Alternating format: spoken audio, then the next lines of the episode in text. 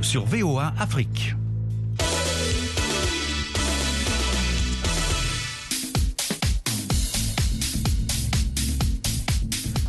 Bonsoir à tous et à toutes. Merci d'être à l'écoute de VOA Afrique. Vous êtes à l'émission Sporama sur notre chaîne donc. Comme chaque semaine, nous revenons sur les résultats et les faits sportifs marquants. Nos consultants sont là pour vous apporter tout l'éclairage nécessaire. Nous saluons tout de suite Élise Mpatiné depuis Boycon au Bénin. Élise, bonsoir. Oui, bonsoir Yacouba et bienvenue au Bénin. Merci. Avec nous également le doyen Jules Valentin Moué en direct depuis Libreville au Gabon. Jules, bonsoir. Bonsoir Yacouba, bonsoir à tous. Nous parlons ce soir de la Coupe du Monde de Basketball 2023. Nous allons aussi parler de la dernière journée des éliminatoires de la prochaine CAN qui va se disputer en janvier et février prochain à Abidjan. Vous le savez, également Salif Keïta, l'ancien international malien, n'est plus depuis samedi. Que retenir du joueur, de l'homme et de son héritage? Nous en parlons dans Sporama ce soir. En attendant, en tout cas, merci à tous de votre présence et à vous, chers auditeurs, de rester à l'écoute. Basketball donc, pour commencer avec le mondial masculin en Indonésie, au Japon et aux Philippines. On connaît les affiches des quarts de finale qui commencent dès demain mardi. La Lituanie affronte la Serbie, l'Italie fait face aux États-Unis et puis mercredi, l'Allemagne défie la Lettonie et le Canada joue contre la Slovénie. Élisée, je commence par vous. En tout cas, on peut s'attendre à de très belles oppositions. Oui, bon, c'est forcément de très belles oppositions. Eh bien, l'inquiétude aujourd'hui, ce sont bien sûr les Américains qui se sont fait battre lors de leur dernière rencontre. Hein, c'était face à la Lituanie 110-104. Bon, ça a été une contre-performance qu'on ne s'y attendait pas du tout. Donc, on attend la réaction des champions olympiques face à une équipe modeste d'Italie qui a souvent l'habitude de créer la surprise. Donc, attention à ces Italiens, sinon...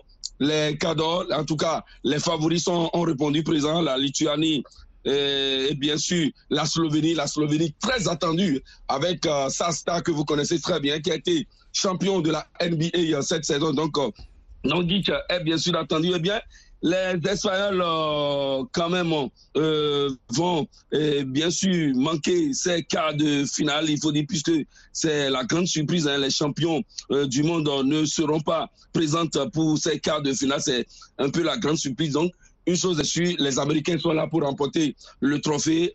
Mais attention, puisqu'il y a la Lituanie et bien évidemment la Slovénie. La Slovénie de Nikola Jokic, Élysée le disait. L'Afrique n'a pas pu se sortir d'affaire dans la première phase de groupe. Toutes les équipes africaines ont fini troisième, alors que seules les deux premières équipes se qualifiaient pour la deuxième phase de groupe. Alors Jules, la belle opération quand même est à mettre à l'actif du Soudan du Sud, qui pour son premier mondial finit meilleure équipe africaine, 3 victoires, 2 défaites, et représentera l'Afrique aux prochains Jeux Olympiques de Paris 2024. Oui, la Palme d'Or revient au Soudan du Sud pour ce premier essai et cela peut surprendre ceux qui limitent leur analyse en tenant compte du caractère récent et douloureux de la naissance de ce jeune État. Alors on se demande par quel miracle ce pays a réalisé la meilleure performance africaine. Mais ici, on se penche sur l'histoire du basketball africain et mondial.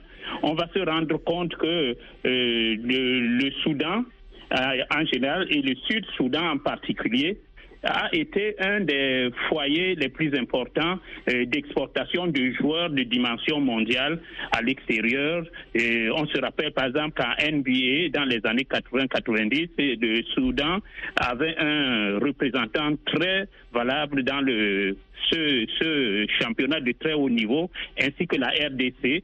Les pays comme le Sénégal, le Nigeria, le Cameroun ne venant que dans un passé très récent ou alors actuellement. Alors on peut le dire, bon sang ne saurait mentir. Voilà, Amin Biroukou revient sur l'apport de Luol Deng, souvenez-vous, ancien joueur sud-soudanais de la NBA, à cette équipe du Soudan du Sud. Tout d'abord que ce pays, nouvellement indépendant, a su fédérer autour de son président de fédération, l'ex-joueur NBA, Luol Deng, pour pouvoir avoir les meilleures potentialités du Sud-Soudan. Et on a pu le constater puisqu'ils sont venus d'horizons divers. Ils exercent aux États-Unis, en Australie, en Europe, et on les a vus réellement au niveau du Gotha mondial. 3 victoires pour 2 défaites et surtout le succès lors du match barrage contre l'Angola, allié à la défaite de l'Égypte contre la Nouvelle-Zélande, qui permet au Sud-Soudan d'être la meilleure nation africaine au classement général de la compétition et donc de se qualifier pour les JO de Paris. Les JO de Paris 2024 où la marge de progression des Soudanais ou des Sud-Soudanais sont encore plus visibles. Beaucoup de solidarité, beaucoup de hargne, beaucoup de volonté et évidemment beaucoup de réussite au moment des choix décisifs, notamment en toute fin de rencontre. Le Sud-Soudan a bien mérité sa place, il sera notre porte-drapeau lors du tournoi de basket à Paris 2024. Alors, Élisée, les autres représentants africains, la Côte d'Ivoire, l'Égypte, l'Angola et le Cap-Vert, ont aussi eu le mérite, il faut le dire, d'arracher au moins une victoire dans ce mondial de basketball, ce qui est aussi historique.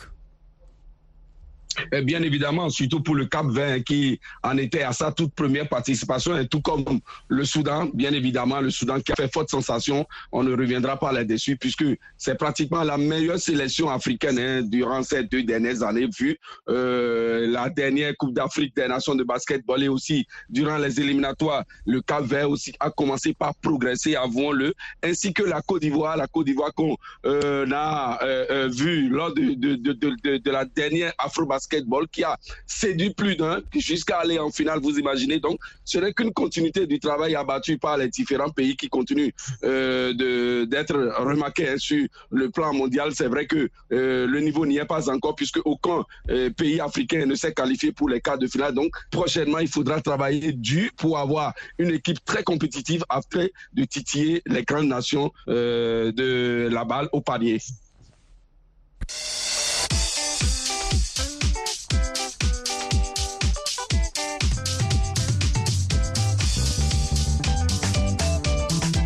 Football à présent avec la 6e et dernière journée des éliminatoires de la prochaine CAN qui se dispute en janvier-février 2024 à Abidjan.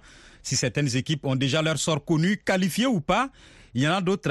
Il y a d'autres rencontres, disons, à enjeu et c'est le cas du groupe I où tout est encore possible. La Mauritanie affronte le Gabon et la République démocratique du Congo joue contre le Soudan. Alors Jules, officiellement, aucune équipe de ce groupe n'est qualifiée, mais aussi aucune n'est éliminée non plus. Bien sûr, ça c'est vraiment la bouteille à l'encre entre la Mauritanie, le Gabon d'une part, puis le Soudan et la RDC d'autre part.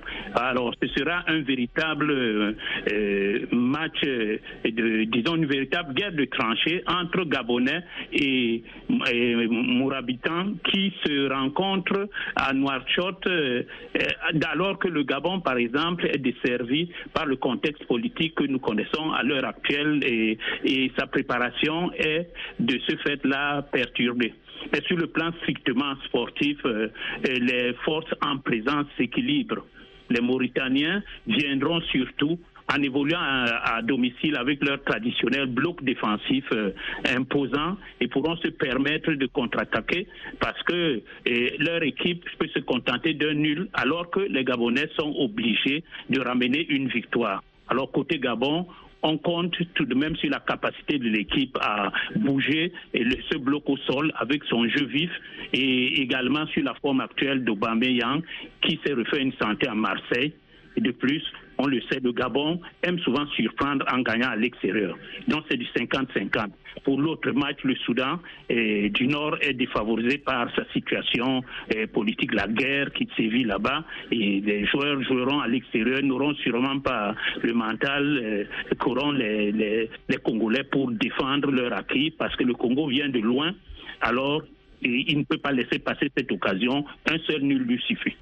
Alors, Jules, je reste avec vous. Rencontre aussi à enjeu dans le match Cameroun-Burundi à Garoua dans le groupe C. Les Lions indomptables peuvent se contenter du nul pour voir Abidjan avec, je le rappelle, avec ou sans André Onana, leur portier dans le but. Oui, il faut dire que ne serait-ce que la sélection de départ a vraiment ramené tous les joueurs en forme du moment, y compris le gardien Onana. Alors les Lions indomptables qui se sont laissés surprendre dans leur double confrontation contre la Namibie en ne prenant qu'un seul point sur 6 sont dos au mur et ils vont probablement allier une équipe en 4-3-3, une équipe constituée de joueurs particulièrement en forme actuellement. Le capitaine Aboubakar est en train de se refaire une santé en Turquie. Mbeumo, l'attaquant de Brentford, est en grande forme. Il marque et c'est un centreur redoutable. Et nous avons Jake Clinton qui marque aussi de nouveau en Russie. Et Toko Isambi qui a atterri en Arabie Saoudite, donc qui a l'esprit un peu plus tranquille. Et Choupo-Moting qui est enfin rétabli physiquement. Donc, avec l'activité de leur milieu du terrain, et où on retrouvera Oumgouet, Zambo Anguissa et surtout le jeune Marseillais Mouguet, les artificiers de l'attaque auront des munitions, et c'est sûr.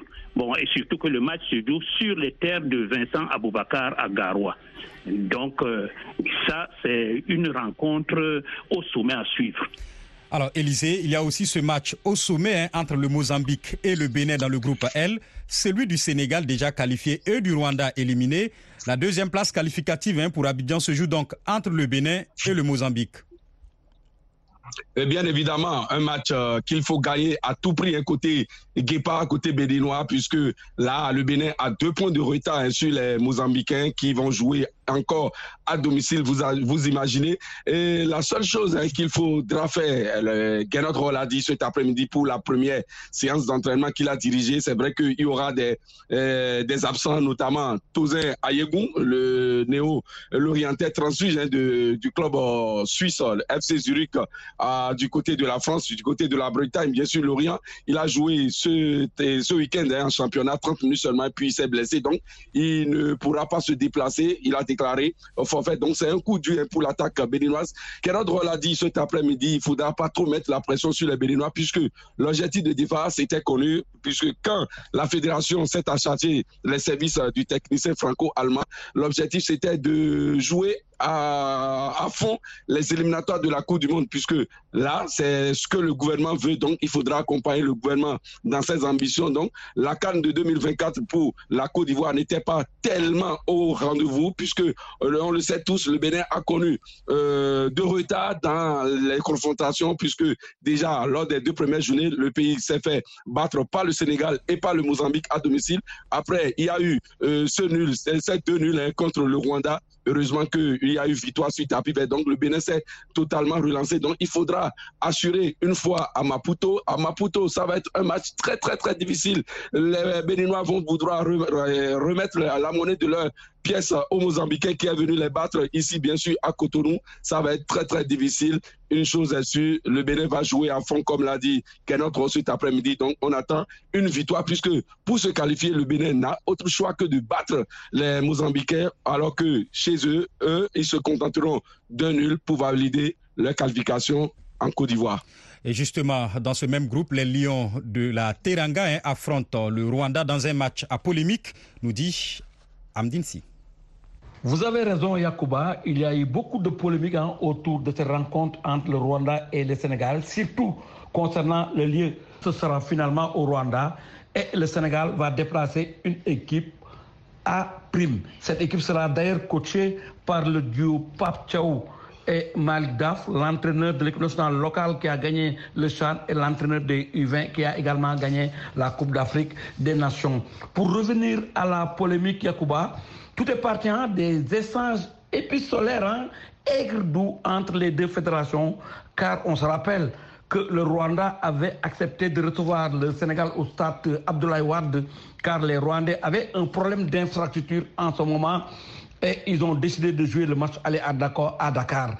Donc ils ont obtenu un accord de principe avec les dirigeants de la Fédération sénégalaise de football. Mais entre-temps, les responsables du football sénégalais ont ficelé un match amical de prestige contre l'Algérie. Et cette nouvelle donne a poussé les fédéraux du Sénégal à écrire à la partie rwandaise pour que ce match se joue à Dakar. Une demande rejetée par la Fédération rwandaise. Donc, il y a eu donc cette polémique et les dirigeants du football sénégalais ont écrit à la CAF pour arbitrage, mais entre-temps, il y a eu des médiations et le Sénégal a décidé quand même d'aller jouer ce match à Rwanda, mais en déplaçant son équipe à prime. D'ailleurs, les 2 coachs ont déjà convoqué les joueurs de l'équipe nationale locale et les joueurs de l'équipe nationale U20. Donc, c'est vraiment regrettable ce qui s'est passé, mais ça s'est passé comme ça. Voilà, Amdinsi, le directeur technique national de la Fédération sénégalaise de football, explique justement pourquoi son pays va aligner une équipe Aprine. Maya Silma. C'est vrai qu'aujourd'hui, les Rwandais peuvent attendre à une équipe du Sénégal, composée de Sadio Mané, mais ce sera une équipe nationale du Sénégal qui sera présente. C'est ça qui est le plus important. Quels sont les joueurs qui y sont? C'est pas important. Le Rwanda jouera. Est-ce que nous, on s'intéresse aux joueurs des Rwandais? Non. C'est une équipe de Rwanda qui sera en face de nous. Maintenant, pour dire simplement que la raison principale aujourd'hui, c'est que notre politique de progression de nos joueurs et également aussi de préparation de nos joueurs dans la compétition, elle est importante. Et aujourd'hui, quand on a une grosse proposition de ce genre, je pense qu'on s'y engage tout de suite. Le résultat, il est déjà fait, parce que nous sommes déjà qualifiés contre une équipe qui est éliminée. Donc c'est un match qui n'a pas d'enjeu en réalité, mais pour lequel le résultat est important, parce qu'en fait, nous n'y allons pas avec des armes à la baisse, non. Nous allons pour jouer un match de qualification pour la 6e journée. Je crois que ça, c'est important. C'est pas parce que nous avons pris ce groupe-là pour aller simplement pour meubler. Non, on ne meuble pas. On va dans la compétition. Maintenant, c'est vrai, les relations entre le Sénégal et le Rwanda, je ne pense pas, parce qu'en réalité, nous ne sommes pas obligés quand même de dire effectivement que nous allons amener tel jour. On aurait pu aller sans Sadio Mané, ni Kalidou, ni extra. On aurait pu y aller. On n'est pas forcé de les amener parce que simplement les Rwandais veulent les voir. Si les Rwandais veulent nous voir, peut-être qu'on aura l'occasion d'organiser un match de gala où effectivement on sera à Dakar ou à Kigali et pour le jouer. Et on aura tous les stars de l'équipe pour jouer. Maya Sinma, directeur technique national de la Fédération sénégalaise de football, les Lions de la Teranga A se préparent pour un match amical le 12 septembre contre l'Algérie. Un match au parfum de revanche selon Amdinsi. Ce match amical Sénégal-Algérie prévu le 12 septembre au Stade Abdoulaye Wade tient à cœur à lui 600, raison pour laquelle il est resté à Dakar, il a zappé le déplacement de Kigali pour pouvoir préparer ce match avec ses poulains. Que ce match est très important car il met aux prises les deux derniers vainqueurs de la Coupe d'Afrique des Nations.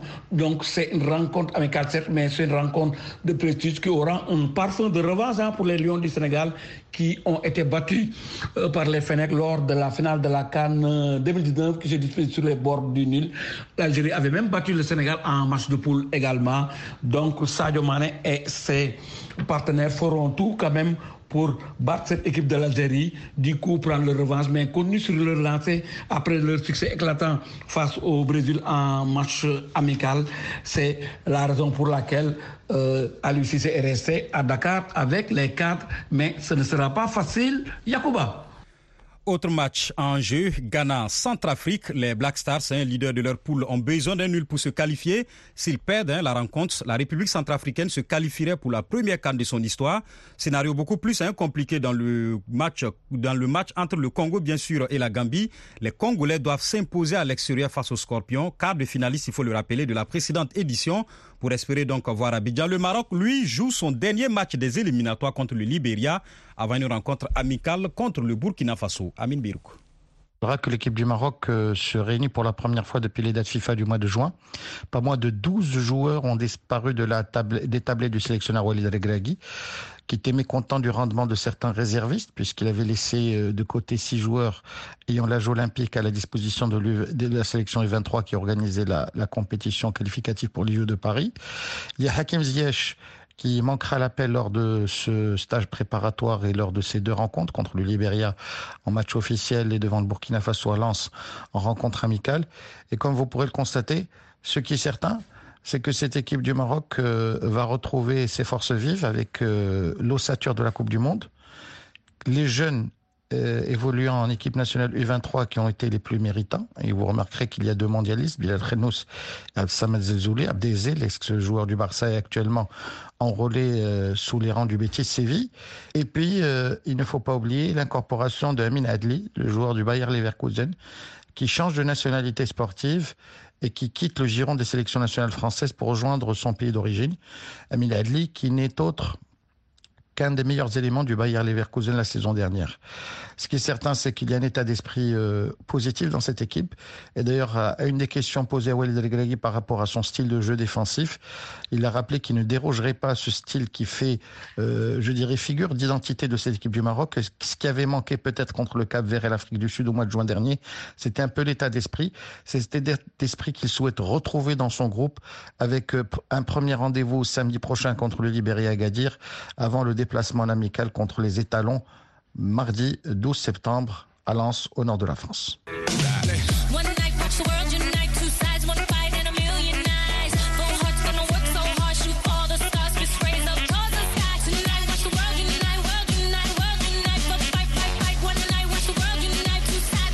Je vous le disais en début d'émission, Salif Keïta, ancienne gloire du football malien et africain, est décédé samedi dernier à Bamako. À l'âge de 76 ans, l'annonce a été faite par le ministre malien chargé des sports. Sur place dans la capitale malienne, justement, notre correspondant Siaka Traori. Dès son jeune âge, Salif Keïta s'était fait remarquer parmi les autres jeunes de son quartier à Ouloufobougou, au centre de Bamako, ce qui aura permis au premier ballon d'or africain de jouer d'abord à l'AS Real de Bamako, puis au stade malien de Bamako. Deux clubs du Mali, celui-là même qu'on appelle Domingo, jouera ensuite dans deux clubs de France, notamment l'AS Saint-Étienne et l'Olympique de Marseille, puis au Portugal, en Espagne et aux États-Unis. À chaque fois dans l'équipe nationale du Mali, Salif Keïta créait toujours la différence. Yaoundé 72, l'année où le Mali a disputé la finale de la Coupe d'Afrique des Nations au Cameroun face au Congo, restera une date inoubliable. Salif y était. Le décès du premier ballon d'or africain a été perçu comme un choc par le peuple malien en général et le monde du sport en particulier. D'ores en paix, Domingo. Siaka Traoré, Bamako, pour VOA Afrique. Merci Siaka. Alors Jules, vous avez eu le privilège de rencontrer Salif Keïta. Qu'a-t-il apporté au football africain et que retenez-vous de lui?